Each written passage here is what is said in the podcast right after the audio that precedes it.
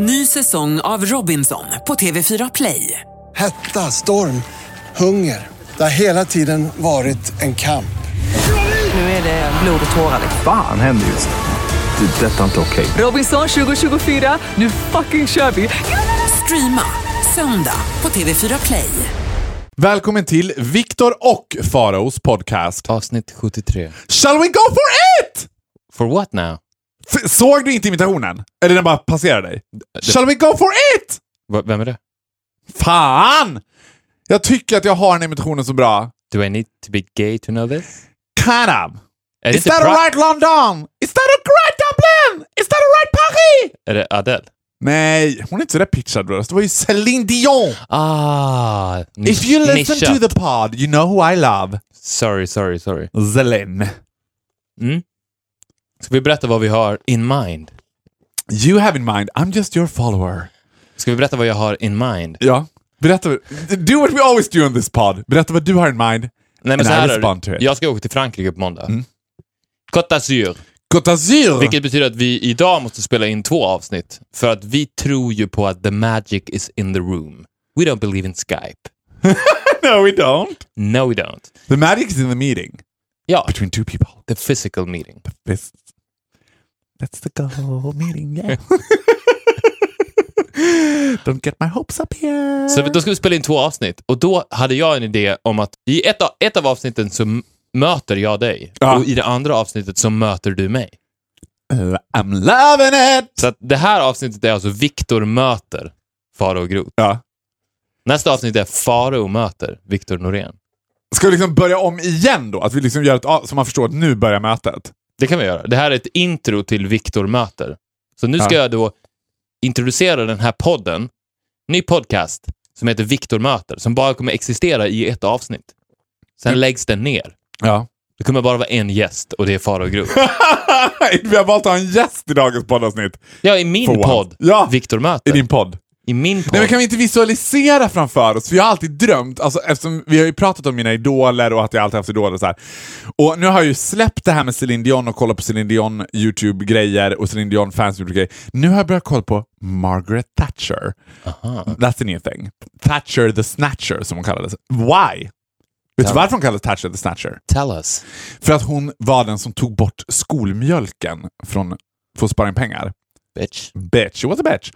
Och då är det ju, alla intervjuer med henne, det är ju sån här scenery, du vet när det satt på något väldigt lyxigt hotell i London i någon svit, när hon sitter i en stol och så sitter den som intervjuar mitt emot henne. Jag tänker att vi bygger upp det scenariot, att jag får sitta och känna mig så här. I'm, I'm kind of Margaret Thatcher right now. Ja, det, det, det finns ju inget mer egokittlande än att sitta och prata om sig själv i. Nej, men gud, det finns ingenting jag älskar mer än att bli intervjuad. Så take it away. Okej.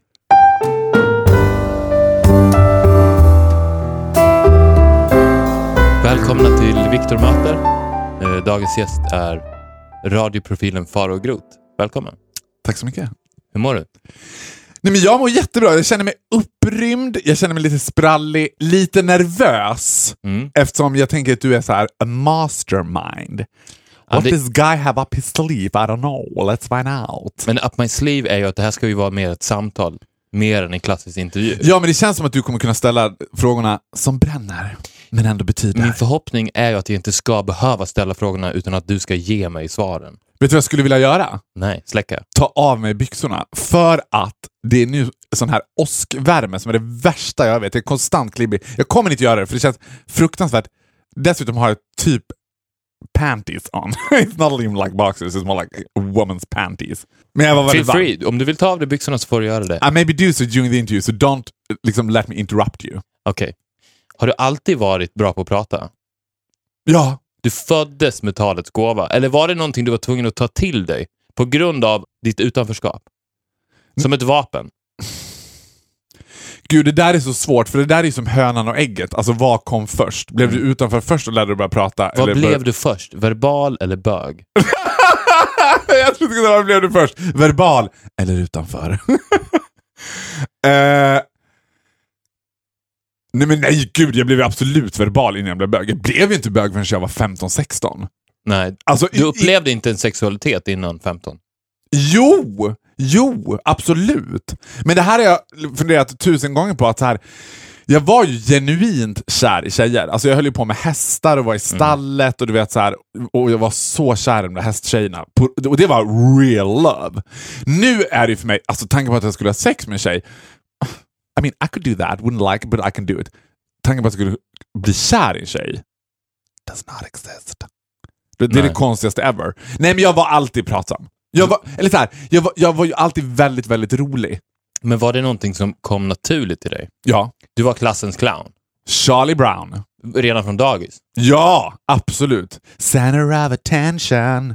Even when I'm up against the wall. Det var verkligen så. Och jag kom ju också från en familj som verkligen embraceade det. Alltså det var som att nyckelordet i familjen Groth var att plats får man inte, plats tar man. Och att de liksom paraderade och applåderade och lyfte upp sig. Bra att du tar plats, bra att du gör dig hörd, bra att du tycker om att synas. I was a bit of an annoying kid I guess. Jag var ju sådär... Dels var jag ju ganska tjock, vilket också var såhär, tjock och kavat. Vi har ju känt varandra väldigt länge och det här var då innan min tid med dig. För att första gången jag träffade dig så var ju du skinny as a bitch. Nej men alltså... jag älskar också att jag inte var skinny bitch, jag var skinny as a bitch. Yes. I was. Då var jag ju en liksom Tim Burtons sprutorgasm. 1,90 vägde 65 kilo. Det var ju som att hymnen alltid var Boys and girls of every age, wouldn't you like to see something strange? så att jag såg ut som en scarecrow. Eh, så jag var liksom, men innan det, nu pratar vi om när jag kanske var typ 5-6 år. Då var du På tjock. dagis. Ja, och vet du vad jag gjorde? Nej. Ganska tidigt, jag var inte bara verbal, utan ganska tidigt också så utvecklade, ju, utvecklade jag ju den här liksom manipulerande sidan. Mm. Till exempel Lillemor, min favoritdagisfröken som jag var så kär i. Och då ska du veta, being like four or five years but still a very clever kid. så sa jag till Lillemor så här, pussa mig. Hon bara, nej men Marcus, vuxna får inte pussa barn sådär liksom på munnen hela tiden. Och jag bara, om inte du pussar mig Lillemor, då sätter jag dit dig för sexuella övergrepp. så jag, at the age of four, typ förgrep mig på dagispersonalen. Funkade det då? Fick du en It puss? did! Of course it did. Och det funkar ju än idag It does. för dig. It does. Ja, men det känns ju som att du väldigt tidigt blev Farao Groth. Alltså långt innan du faktiskt blev Farao Groth och bytte namn till Farao Ja. Groth. För att du hette ju inte Farao då, du hette ju Marcus Groth. Ja. Men den här karaktären som faktiskt är, du är ju din karaktär. Många eh, spelar ju en roll i livet och speciellt när man är en offentlig person som du är, så spelar man ju en roll, men du är ju faktiskt också din karaktär, Faro. Och det känns ju som att den karaktären skapades då kanske när du var fyra, fem redan. Och sen så har ju du bara fortsatt utveckla den. Ja. Och det som, det som är intressant med det tycker jag att det var ju aldrig... Ja, nu åker byxorna av. jag vet vad det är, alltså jag, I'm not... Det är den där åskvärmen, jag hatar... I, av alla känslor i världen, trötthet, kåthet, hunger, irriterad, arg, så är svettig. And I'm a bit of a moist person. Vet, Jag är, Feel free. jag är som en konstant I Victor möter 60 år... så, så sitter vi men jag har en väldigt lång t-shirt. Den är väldigt lång. Och grejen är att med dig känns det bara heteronormativt att sitta liksom, i kalsonger. Det känns inte så här sexuellt laddat överhuvudtaget. Man, jag kanske skulle ha kört Victor möter i bastun. Gud! A place we never went before. A place I hold very dear. But never got to enjoy with you. Since I don't like them. I'm not a fan. Jag gillar inte bastus. This Nej, is about nej, men me det- now. Nej, men det känns ju som att den karaktären blev så stark, Farao Groth blev så stark, att vad du än skulle bli var ganska betydelsefullt. Att så länge du hade den karaktären, Farao Groth, så skulle det gå bra. För att många framgångsrika människor pratar ju ofta om att de tidigt i sitt liv hittade sitt kall. Zlatan Ibrahimovic sov med sin fotboll från att han var fem Ja. och visste att det var fotbollen som skulle ta mig dit, dit jag ska. Vet du vad jag gjorde? Jag nej. sov med min röst. du sov med din karaktär. och Det är det som är så intressant för dig, för det är svårt att sätta en etikett på vad exakt är du för någonting. Ja. Är du en radioprofil? Det är du ju inte. Nej, och det vill jag absolut inte vara Enda heller. anledningen till att du är en radioprofil är ju för att karaktären Farao Groth är med i radio. Mm. Karaktären Farao Groth är med, Är med i TV. TV. Men du är inte en tv-profil, eller radioprofil, eller en podcastare. Eller en sminkförsäljare. Utan du är Farao Groth. Ja. Och det tror jag är en otrolig gåva, att vara så stark i sin person. Du har ju också pratat om förut att du, du har aldrig pensionssparat. No. Du har aldrig varit otrygg i tanken om att din framtid ska ge dig någonting negativt. Utan du vet om att så länge you stay true to yourself, that is Farao Groth, så kommer det gå bra. Ja. Men har du alltid haft så här bra självförtroende? Ja. Ja, men, Och- och men, med det bottnar det- sagt, men med det sagt ska jag också säga att jag tycker att det är en e- otroligt stor skillnad mellan självförtroende och självkänsla. För att självkänslan behöver nödvändigtvis inte vara stor, och den är inte alltid stor. Alltså självkänslan tror jag kommer och går. Att man så här, mitt självförtroende är alltid stort. Och mitt självförtroende handlar också ganska mycket om I don't give a fuck. Alltså, och inte, inte som att det driver mig. Alltså jag drivs inte av ilska, jag drivs absolut inte av revansch heller. För jag tror att revansch är inte en jättesund drivkraft. Många liksom offentliga personer eller artister eller vad som helst drivs av någon typ av revansch. Att liksom man ska visa, jag ska visa killarna i ska visa 9B. Du vet. Och det känner jag inte behov av alls. Om någon skulle fråga mig hur var din skoltid? Marvelous! I loved every single minute of it. Alltså det var så. Jag kan inte säga att jag var särskilt mobbad eller att det var liksom... God I had my tough times, but who didn't? Du vet. Att jag är ganska så här. Så här, jag tänker att jag är väldigt enkel. I ordets absolut positiva bemärkelse. Hur då? Det är men sådär att bara, vad är det om hundra år? Herregud, spelar väl ingen roll om du är borta, det spelar väl ingen roll om du... Och jag tänker så här att allting som betyder någonting i ditt liv betyder någonting för att du själv har lagt betydelse till det. Ingenting betyder någonting av naturen. Alltså om du bl- blev sist vald på Limpan, so what? Förmodligen var du inte intresserad av att vara med på fotboll. Men det är svårt, det är ju helt rätt det du säger, men det är ju unikt. Att, Jo, och- att så unga människor tänker så. Ja, jag ska, det var inte en tanke jag gick runt med hela tiden, utan det är det med att självförtroendet... Så, och jag tror också så här, igen, alltså nu är det som att jag håller ett brandtal. Det är men- det man gör i Viktormötet. Ja, men igen så, så här, ju, ju äldre jag blir, desto mer blir jag också närvarande till och förstår hur extremt bortskämd jag var med mina föräldrar. Absolut inte materialistiskt, snarare tvärtom. Min mamma levde med en tro om att här, nu står vi vid ruinens brant hela tiden. Det var väldigt... Upplevde du det att ni hade det dåligt ställt? Nej! Alltså om jag rå- råkade bli på vad mamma kallade det för rikemanssidan på brödet. Hon bara, jaha, nu blev du på rikemanssidan. Faro, vi har inga pengar. Jag upplevde mig inte som en spoiled kid så att, och jag upplevde heller aldrig att vi hade de med pengar. Nej, det kan jag inte komma ihåg att jag tyckte. Nej. Jag är ju uppvuxen med en väldigt dramatisk mamma och en dramatisk pappa. Jag kommer ju från ett så här väldigt... Och också det man bejakar dramatiken. Det, det är kul. Alltså det, en, en grej som jag blir närmare till när jag blir äldre också är så här att Gud, här, stoppa mig nu om vi har pratat om det här för att då, då orkar jag inte prata om det. Men man förstår ju inte föräldrars relation till barn förrän man typ får sin första långvariga relation.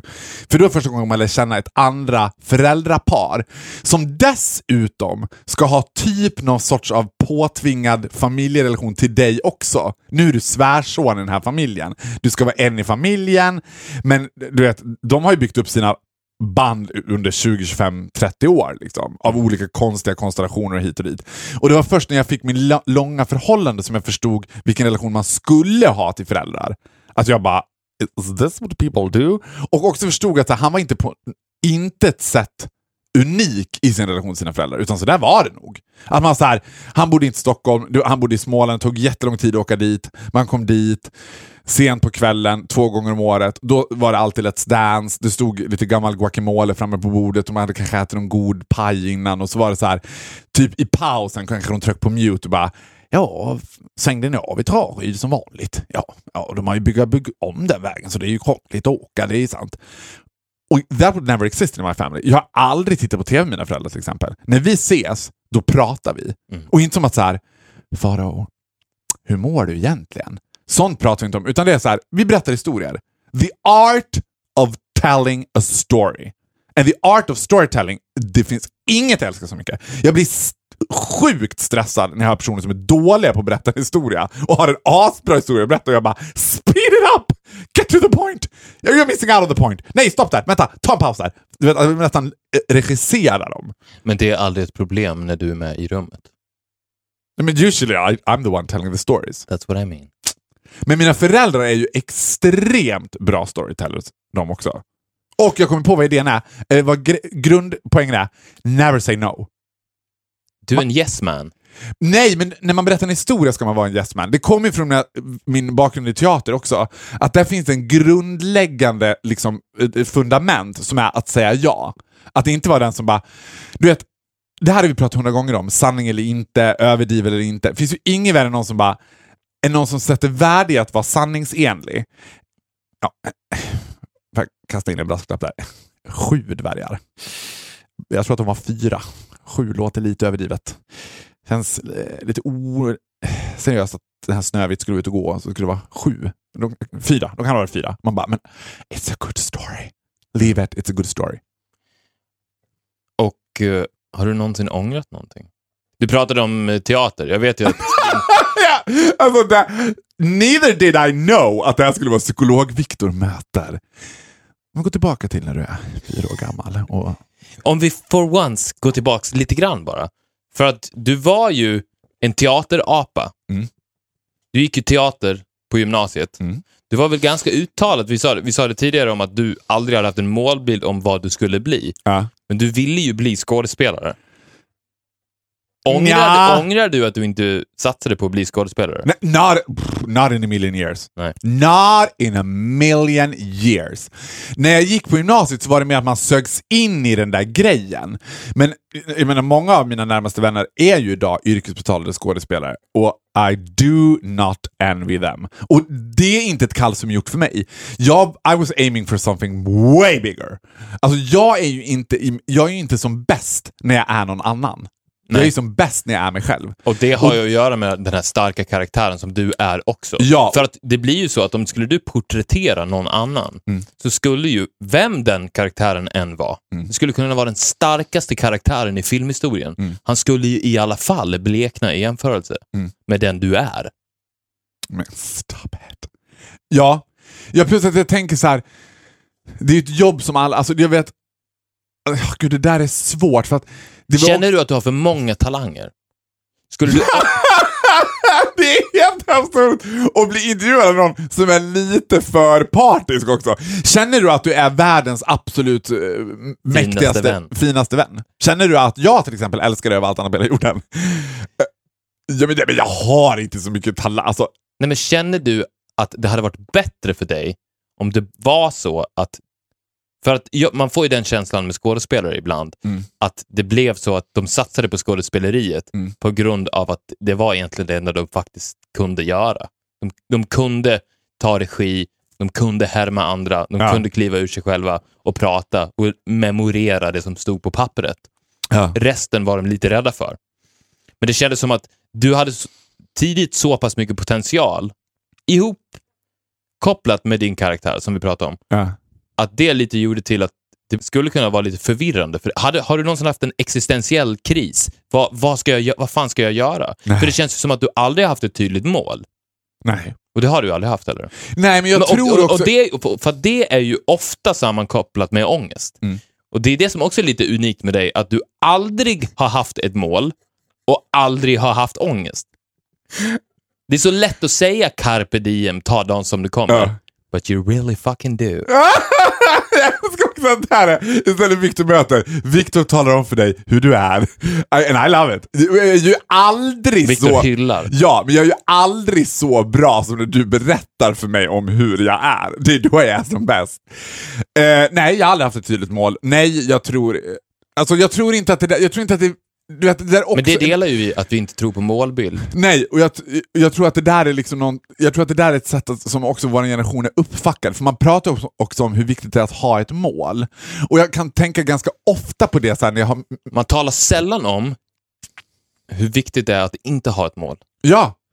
För att, men, men jag tror att this doesn't go for everyone. Jag tror att det här är for certain people. Och man ska, så här, man, jag tror att man i den utsträckning man kan ska embracea diversity och liksom hylla olikheter. Att vissa är bra på det här, vissa är bra. Det finns ju inget värre än om jag skulle vilja vara jätteduktig på någonting som jag bara inte är ämnad för att göra. Nej. Nej men du ska inte bli hjärnkirurg Farao, det är inte din grej. Du vet. You could pull it off. jo men det var lite så här. Jag åt lunch idag med en av mina närmaste vänner Jens och så började han prata om att han och hans killkompisar började spela golf. Och då var jag såhär, gud golf? Uh, maybe I can do golf? I can go with you. För jag tycker det är kul att hänga med det där grabbgänget. Och han bara, men Farao, golf är bara inte din grej.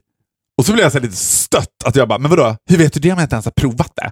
Han bara, men it's everything you hate. Det tar tid, det är te- tekniskt, du kommer inte tycka det är kul och det är bollsport. Det är inte din grej. Jag bara, nej men gud vet du vad? Spot on, it's not my thing. Och då tror jag inte man ska göra det. Jag har ju en grundinställning, givet också att jag är väldigt andlig, att saker kommer till dig. Att öppna upp ditt fönster, slå upp din dörr, alltså säg ja, var så här, hej! I, carpe fucking diem, I don't believe in that shit. Men så här, var, liksom, varje morgon när jag vaknar så tänker jag, ah, exciting! Who am I gonna meet today? What am I gonna do? Du vet, sånt älskar jag. Och är man öppen för det? För folk säger gud, jag har- du träffar så mycket konstiga människor. Jag bara, nej, men väldigt mycket konstiga människor träffar mig. För att jag är öppen och jag är så här, I'm out there, jag tycker det är kul, jag tycker det är spännande, jag tycker det är så här, gud vad kommer hända här? Och I mean, look at me, I've done done pretty well so far. Men tror du att det har någonting att göra med det faktum att du är bög? Ja, men betydligt mycket mindre än vad du tror. För du tror också att i sekunden jag kom ut så var det som bara, då, då slog blomman ut. And I can blame everything on my homosexuality. Det har naturligtvis gjort det betydligt mycket lättare. Kan man leva som homosexuell och fortfarande vara straight? Skulle jag kunna leva som en homosexuell man, göra alla de livsvalen, bortsett ifrån sexet då, Mm. som en homosexuell man gör, och fortfarande vara straight? Ja, absolut. Det finns ingen som gör det. Vad jag vet. De som är frikyrkliga. Nej, det gör det ju inte. Det skulle ju, alltså... Nej, det gör det inte. Men jag... Men I like möjligt? to think, liksom for a change, och här skiljer vi oss lite grann du och jag, att min personlighet snarare är min personlighet än min sexuella identitet. Den har möjliggjorts väldigt mycket på grund av min Den har sexuella... blommat precis som jag sa. Ja, på grund av min sexuella identitet. Men den är inte... För God, I met some pretty boring gay guy too. men- alltså du vet, det finns hundratusen såklart. pisstråkiga bögar. Det var inte så jag menade heller. Men Ja, jag... men in your book, every gay is a fabulous walk on the Oh, rainbow. nej. I met some boring gays. You did? Couple. Name one. you were so close to doing it! yeah, let's not do it. Let's not piss the faggots off. Because when you do, you piss the elephant off. Nej men, det, nej, men vi sa ju det, att du blev ju faktiskt fara och grot innan du blev bög. Exakt. Men jag tror ändå att det var en nyckel till att öppna dörren till den fulla potentialen. Ja, men det var För- som en för- konstant Pandoras ask. Som att jag fick en Pandoras ask och bara, you go girl. Ja, you och, och att den personligheten du har, Ja. du blev när du var fyra år, när du försökte manipulera på dagis. Ja. Den personligheten, det finns ingen annan personlighet som går så väl hand i hand med att vara homosexuell. Den kombinationen, fara och grot, tillsammans med den sexualiteten, är a match made in heaven. It's a match made in heaven, men it's not a usual match made in heaven. För Nej. jag vill också under, alltså för, för, alltså för att förtydliga, jag har väldigt lite gay followers. Jag är inte särskilt populär bland bögar som en karaktär. Och det, nu menar jag inte som att jag bara, jag får aldrig ligga. 'Cause I do. Mainly straight guys då. Mainly straight guys though. Så att jag är inte på något sätt en liksom så här. Och det, det har jag funderat mycket över vad det handlar om. Varför inte så här. Jag menar, det mest naturliga skulle vara att jag skulle ha jättemycket gay followers och bögarna skulle bara God we love it! But I don't. Men är det för att de blir provocerade av det faktum att du lever som den optimala bögen? Precis på samma sätt som de andra killarna i svenska fotbollslandslaget blir lite irriterade på Zlatan. Ja, men lite... De vet att det är så jag önskar att jag vore han. Det är nog både och. Alltså, lite kan det handla om det. Sen handlar det framförallt också om att vara en whistleblower. Alltså att de gillar ju inte att någon är tatted as it is. Det finns ju någonting, alltså, så i, gayvärlden så handlar det ju väldigt mycket om att också utnyttja att vara en minoritet och också vad som möjliggörs under minoritetens paraply. Alltså vad kan man göra alltså, som minoritet så är du ju också skyddad från en politisk, liksom, eh, att bli ifrågasatt. Alltså jag skulle säga att den vita homosexuella mannen är ju extremt omhuldad idag. Det är ingen som skulle gå ut och bara “What the fuck are they doing? This pride shit? What's it all about?” du vet. Och då kan man göra väldigt mycket konstiga grejer under det paraplyet. I'm the first one doing it. I'm the first one taking advantage over the fact that I'm gay. Men jag är också den första att prata om det i fullt dagsljus och det gillar ju inte bögar. Shh! Nej, tyst! Säg inte att vi förgriper oss på straighta män. Tyst! Nej, men säg inte att vi bastar en och en halv timme när vi gymmar. Tyst! Du vet så. Nej. Det är den sidan de inte vill... Så här, Men går det en dag i ditt liv utan att du pratar om eller tänker på det faktum att du är bög? nej! Då- nej. Det går inte en sekund. Vet du vad? Nej, men låt mig säga så här. Har du någonsin känt att det på något sätt försvårar din tillvaro? Eller är det bara a blessing? Nej, men det it's, it's only a blessing. It's only a blessing. Ja. Har du någon alltså, ibland... sekund ja. i ditt liv önskat att du föddes som straight? Nej! No. Are you out of your mind? And I am not talking about pussy licking. Nej, absolut inte. Nej. Nej, nej, nej, nej, nej, nej, nej, nej. Om du bortser från det. Ja, nej. Inte att jag föddes som straight, men ibland kan jag önska så här, att jag kan ju vara i situationer, om jag, if I'm not in the mood, då orkar jag inte deala med det. Nej. Men det kan ju vara situationer, ja men så här, okej, okay, jag tänker också så här att jag är arg, inte snäll, jag är homosexuell. För mig är det inte så här liksom nödvändigt att jag ska Alltså jag tänker att jag har en politisk agenda, en politisk agenda som är viktig för mig att Du driva. har taggarna utåt. Ja, fast, fast Mjuk, Mjuka taggar. Ja, jag har mjuka taggar. Alltså, gud, du borde, vet du vad du borde skriva? En sån här bok som ligger på toaletten som folk kan sitta och läsa. Han har mjuka taggar utåt. Men så här, jag gjorde Fångarna på fortet med Kevin Walker som är Djurgårdsspelare och också vann Idol för några år sedan. Och vi har ju pratat om min kärlek till honom. Har vi? Men, eh, nej, okej, ja, men jag har... Not in this. Nej, Okej. Eh, He was right up my alley, du vet, och vi became liksom good friends. Men han är också super straight. Det finns ju olika nivåer av straight. Och han var liksom, jag skulle säga att han låg på en nivå väldigt högt straight. Där, och usually när jag träffar sådana killar, då kliver jag till och med tillbaka ett steg. Då är det inte läge att börja så här. Han vissa kukarna. Du vet, det, kommer, det, det var så här, det kommer inte funka. Det kommer bara inte gå. Men vi blev så här bra kompisar och jag gillar verkligen honom. Jag tycker verkligen att han är en härlig kille. Men så gjorde han liksom the typical straight thing. När han bara, ja men alltså jag fattar inte riktigt den här grejen med bögar. Liksom. Jag har inga problem med det alls. Jag tycker så här, alla får göra vad de vill, alla får älska vem de vill. Jag, liksom, jag kan tycka att det är lite så här töntigt det här med att komma ut, att det ska vara så jävla stor grej att komma ut. Liksom. Och då var det som att jag bara, you know what? Sit down bitch, cause here it comes! och då hyvlade jag av honom efter noter, för det provocerar mig något så jävligt. It is a huge thing. När kom jag ut? Every single day. It's my duty, it's my passion, it's my kall. It's- Att alltid tala om för alla jag träffar att jag är arg, inte snäll, jag är homosexuell. And I will push it in your face. It's your child. It's my child. It is my child. Så fort, det är alltid, mycket mer än att vara verbal och rolig, så har också homosexualiteten varit min, mitt liksom försvarsmekanism. Kommer jag in i en situation som är ny för mig, så ska, jag, ponera, bara leker, Djurgårdens omklädningsrum. Jag ska komma in, av någon anledning så ska jag vara i liksom Du är där för att intervjua dem i, för TV4. Ja, och då skulle man tänka så här, normal bög kanske så här, många bögar anpassar sig, blir lite nervösa. så, Okej, Jag är inte bög, jag är inte bög, jag är inte bög. Tjena! Tjena! Nej, vänta. Tjena! Tjena grabbar! I'm the opposite. Jag kommer in och bara Campus fuck. Camp as Christmas! Vet. I'm here, I'm queer, get used to me. Yahoo! Men många skulle nog säga att det var, skulle vara ett tecken på dåligt självförtroende. Tror du, Att komma in som superbög? jag tror inte det. Att på, på det sättet, att använda det som ett skydd.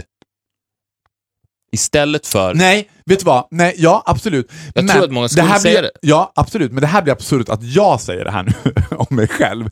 Men jag tror också att det handlar om när man känner att en person är pure. För om man talar om till exempel fjollighet så här, som är det argument som många tror upp. Jag, jag har lite svårt för fjolliga killar. Och det är ju någonting som snarare ett uttryck som ägs av homosexuella. Att jag gillar inte fjolliga killar. Att andra bögar säger det. Och fjollighet har ju ingenting med bögeri att göra i min värld. Utan det är samma sak, jag gillar inte fjolliga Du tjejer. är inte fjollig. Nej, jag är inte dugg fjollig. I'm extremely gay, men jag är inte fjollig. Jag gillar inte fjolliga tjejer, jag gillar inte fjolliga killar. För fjollighet är ju mer att dölja bristen på något annat. Det är också att göra sig till. Jag tänker att jag kommer in med, alltså det finns också en aggressiv... Jag har ju enormt mycket sexuell underton i allt jag gör. Och det, i, i den sexuella undertonen så finns det också en ag aggressivitet. Jag tror att man känner it's a burning fire. Du vet. It's a burning rapist. It's a burning rapist, it's a rapist on the rage. Ja.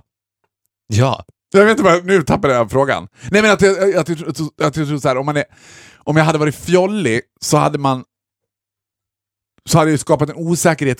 Jag hade varit osäker själv, jag hade skapat ett osäkert environment runt mig. Du pratar ju ofta om ditt kvinnohat.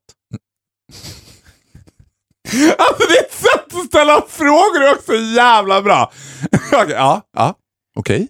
Finns det någon grupp kvinnor du tycker minst om? Ja. Vilka? Eh, och- ska du gissa? Är det de lesbiska? Jag skulle säga att the lesbians, they are my motherfucking favorites. Lesbians love it. I love the lesbians. So you're super far out. Okej, Men det du, var det konstigaste du har sagt Viktor. Lesbiska? Du älskar lesbiska. men det, ja, okej. Men nej, men eh, jag tänker att ni har ingenting gemensamt. Nej men det finns en grupp kvinnor jag har ännu mindre gemensamt med. And they are. De är mellan 16 och 25 och bor på Östermalm. And I motherfucking hate them. Blond tjej, Fred Lloyd-jacka, du vet så här. Unga, generellt unga tjejer. Unga tjejer överlag. Ja, unga tjejer unless they are my fans. And if they are my fans I love it. Och hur kommer det sig? att jag älskar om de är fans. Nej, hur kommer det sig att du hatar dem? För du, because they hate me too. Vi, vi pratade om det senaste idag på jobbet, att det finns en väldigt intressant här, situation som uppstår ganska ofta när jag jobbar liksom, ute på ett varuhus. Då kommer en kille och en tjej. Mm-hmm. Killen, killen är liksom lite snyggare än average, eller usually he's in his early 20s and that is good enough for me. Unless he's morbidly obese. Och så, då är ju enda gången som jag ger incredibly good customer service. liksom, om de har en sån där kille i släptåg. Och usually så är det ju tjejen i fråga som ska handla någonting eftersom jag jobbar i the beauty industry. Och så kommer de och så ser, och så ser den där killen blir också oftast överrumplad, för det är oftast liksom småstadspersoner. Och de, alltså, da, jag gillar ju också dumma killar. Alltså det finns ingen som, jag tycker det, det finns något fint med det här dumsnälla, liksom.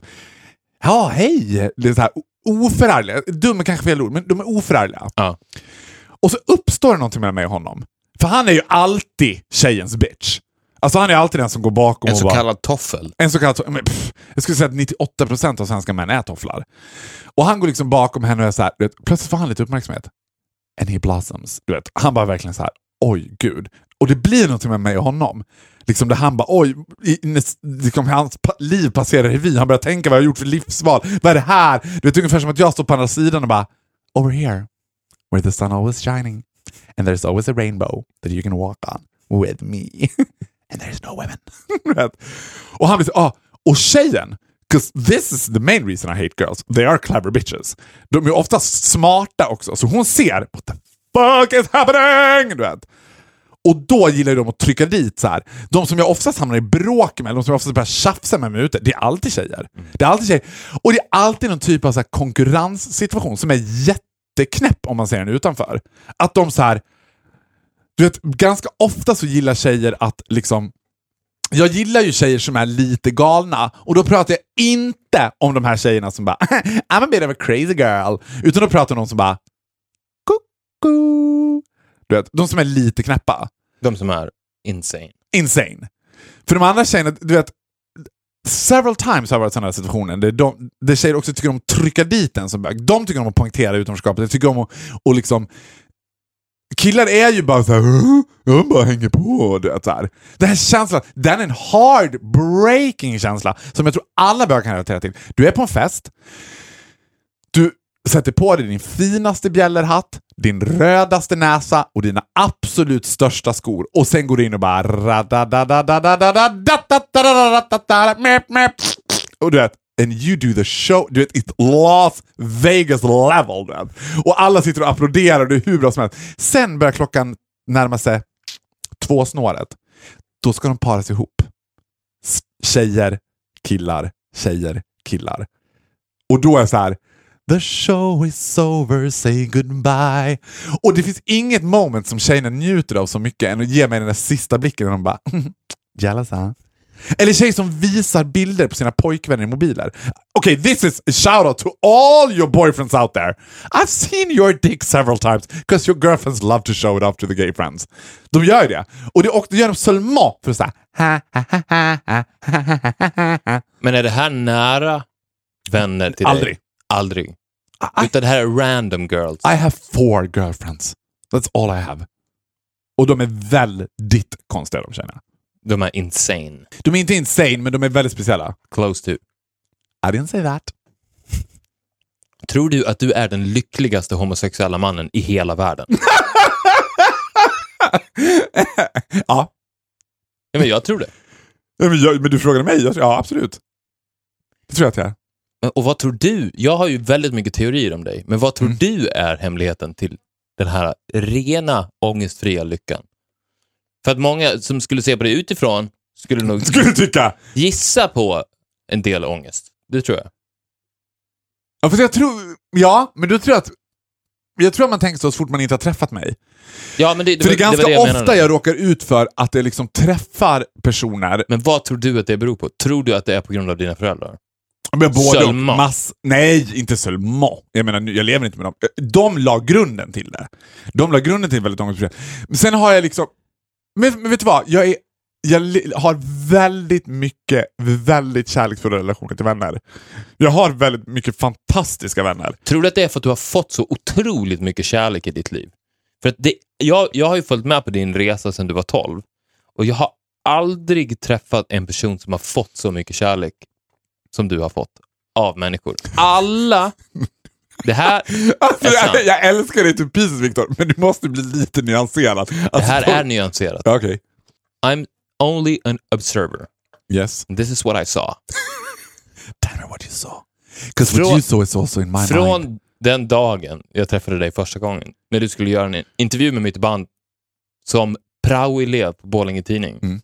Och du kom in där i dina väldigt tajta jeans. Do you remember En what I was wearing? Because I remember what I was wearing. I remember, nej, det gör jag inte, men jag kommer ihåg dina ögon och ditt svarta hår. Mm. Men vad, vad hade du på dig då? Was it something Li- shocking? It was, it was a bit shocking. Lila tröja. Eh, Lila fuskpäls. Ah, just det. It, ring, it rings a mental bell. Lila fuskpäls med svart så här, fluff runt sidorna och svarta platåskor. And I wasn't gay at the time. the queerest kid in town, but he's not gay. Nej, men, och sen den dagen så har ju alla människor direkt efter ett möte med dig Mm. överöst dig med kärlek. Mm. Sagt hur fantastisk du är, du är helt otrolig. Inte bara in to your face, utan det här, och det känner du säkert till också, att när du lämnar rummet så vet du att det skickas ut sms till folk där det står jävla vilken otrolig kille han Faro är. Jag älskar honom, han är helt fantastisk. Inte ett ont ord har sagts om dig från personer som har haft intima möten med dig. Ja. Tror du att det är därför du är så ångestbefriad? För att du konstant blir överöst av den här kärleken. Att du love-bombas på ett sätt Ja, som får gör- men- Hiroshima men- att blekna. Ja, ja alltså, okej om det var när jag säger nu. Men, men det är ju inte alltid som man känner... Alltså det är igen självförtroende kon- kontra självkänsla. Självförtroende finns ju alltid där, men självkänsla... Det är klart att så här, ja, men det, Jag var i Manchester en vecka nu med Kalle Johan. Mhm. Didn't get a single sms. Only got one from you. Saying, när ska vi spela in podden? Ja, där. Ja, det är bra. Hej. Det var en sms. Då kan jag ibland tänka så här. Det kan jag bli stressad över idag, att folk tror att jag har så mycket att göra, så jag, blir rädd att glömmas bort ibland. Du är rädd för att bli ensam en dag. Ja, absolut. Inte, inte som att, men igen, det där blir så svårt att prata om, för det är inte som att jag lever med den rädslan, att jag bara jag är så rädd att bli bortglömd, Viktor. Alltså så är det ju inte, jag, det går inte att tänka på det, men jag kan ibland tänka så här. När jag hör av mig till folk, bara ska vi ta på något? De bara, aha, är du hemma? Men gud, ja det är klart vi ska ta på något. Jag tror du var ute och reste, för du, du, har alltid så, du har alltid så mycket att göra. Jag bara, men jag har inte så mycket att göra. Den där grejen förstår inte jag när folk har så mycket att göra. Men okej, om jag vänder på det, jag jag har inget bra svar på det. Men varför tror du att jag blivit så love-bombad? som jag blivit? Vad är det? Skulle du kunna... Jag tror att det är så här att män... And make it super simple. Vad är det som gör att folk bara... This guy. This phenomenon. Jag tror att det är så här att man träffar så jävla mycket människor i sitt liv. Men ingen som dig. Det, en som dig träffar man bara en gång. Och alla möten i ens liv blir ju groundhog day, måndag hela veckan. Du kommer inte ihåg dem. Det, men, men när en sån vardaglig situation, när det då uppstår glitter och glamour på det sättet som det gör i ett vardagligt måndagsmöte med dig, Ja. så sätter ju det avtryck och det är ju för att du är unik. Det är ju därför. Men jag tror också... Vet För? Ja. Det finns ju ingen, det finns ju faktiskt ingen som dig. Nej, men jag tror också att det handlar om så här, tack. Men jag tror också att så här, en viktig del av det som man ofta glömmer bort. För det, alltså, En annan viktig del, Ja. att du är lång. ja, Alltså om du hade varit kort, ja. hade du varit den du är och varit 1,65, Hade varit, I would fucking hate you. ja, det hade varit lite av en... Nej men det hade varit jobbigt ju. Ja, det hade varit jobbigt. Det hade varit lite av en Det är näbbgädda. otroligt, vad, just i det, detta unika fall, Ja. hur, hur tungt längden spelar in. Ja. det var lite att jag switchat från min homosexualitet till längden. I will be everything på din längd från och med nu. Det är längden Farao som gör det. Ja, absolut. Jag tror det är helt rätt. Men jag tror att, får jag säga en sak som jag tror också? För att man, vi kan prata i tusen år om hur fabulous jag är och hur unik jag är och hela det. Men det finns en annan sak som man glömmer, det är att vara rolig. Att vara så här. Jag tror en grej som jag märker också när jag blir äldre. Jag har ett genuint, oironiskt och helt genuint människointresse. Jag älskar människor. Och det finns, och det skulle jag säga är väldigt ovanligt idag. Det finns ingenting som folk älskar så mycket som att få attention och som att få så här, oj, Och det är inte alltid du gör det här cyniskt. Utan det är nej, men jag skulle genuint. säga, nej, jag skulle säga att jag väldigt sällan gör det cyniskt. Alltså jag skulle säga att det, alltså, med en viss typ av heterosexuella killar där I'm only aiming for the butt, liksom, Mm. att det är cyniskt. Annars så är jag genuint intresserad av människor. Och det blir folk så här, swept away över.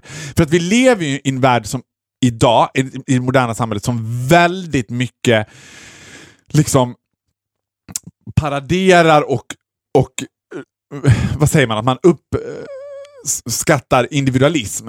Att man ska vara sin egen, man, man, du vet, alltid så här, jag tänker på det också med Instagram, med allt det här, att det handlar väldigt mycket om ja, ja, ja, ja, ja hela tiden. Och jag är inte så...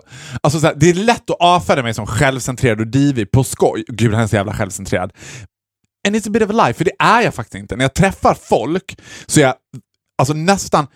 Du, li- du, det du gör är att du likar dem in real life. Ja, och Jens, igen, som jag nämnde, han sa så här. När vi blev kompisar, för det här of a newlywed för mig, alltså en ganska ny relation. Han bara, jag hade aldrig varit med om något liknande. För det var som att ta en vänskap och sätta den i en tryckkammare. Att det blev så här... Och liksom oerhört mycket fokus på mig, alltså på honom. Att jag aldrig varit med om honom. Och det var jag av genuint nyfikenhet.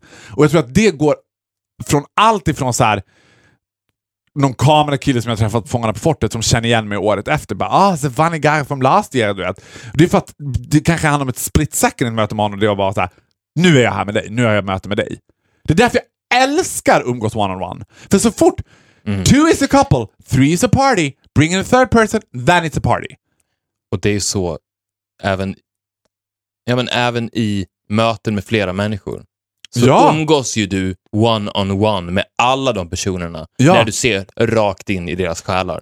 Ja, Med dina himmelsblå ögon. Dina swimmingpoolblå ögon. är du kär i mig? Platonically yes. Good answer. Eh, vi tänkte, jag tänkte vi skulle avsluta den här intervjun med tio frågor. Mm. Det här kommer från eh, Du ska inte avsluta med att jag ska göra ett hopp. ett hopp. Det funkar Stina inte så bra Dabrowski i podd, jag i, vet. i poddformat. Det dör lite. Ja, tio frågor. Det här, de här, det här kommer från eh, James Lipton som har Actor Studios. Har du sett det någon gång? Mm. Han avslutar alltid med de här tio frågorna. De är på engelska, men jag tänkte att jag kan ställa dem på engelska så får du svara mig på svenska. Mm. What is your favorite word? Åh gud vad svårt. Ja. What is your least favorite word? Nej.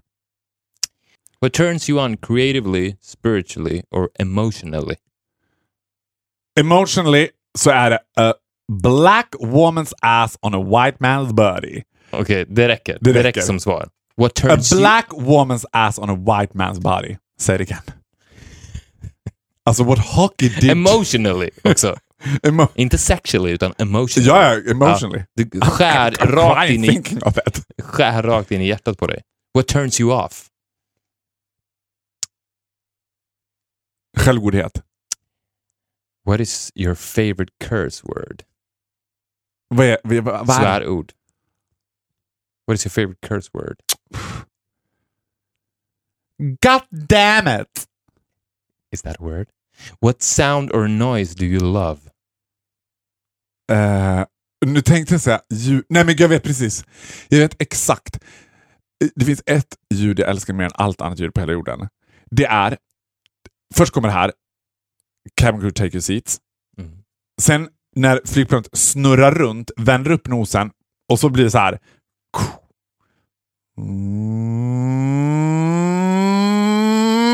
Och det där när motorerna varvas precis innan planet börjar rulla. De varvar igång motorerna och sen släpper de henne. Då lever du. And off she goes. Då är jag så här. What sound or noise do you hate? Just nu så är det något fel på min kyl och det där jävla ljudet håller på att driva mig till vansinne. Det är sån där...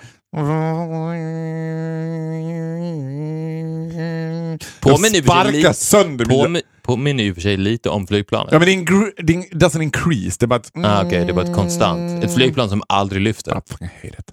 What profession other than your own would you like to attempt?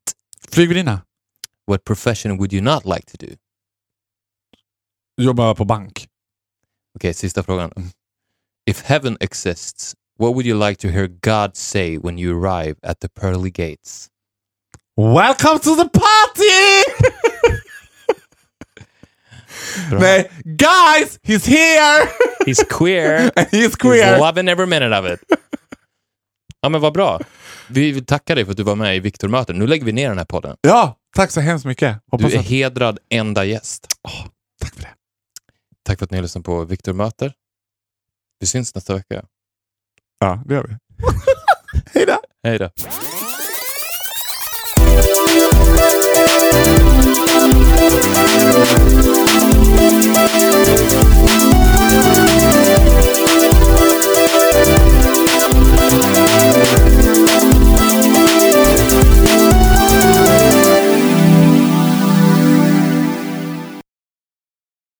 Ny säsong av Robinson på TV4 Play. Hetta, storm, hunger. Det har hela tiden varit en kamp. Nu är det blod och tårar. Fan händer just nu. Det. är Detta är inte okej. Robinson 2024, nu fucking kör vi!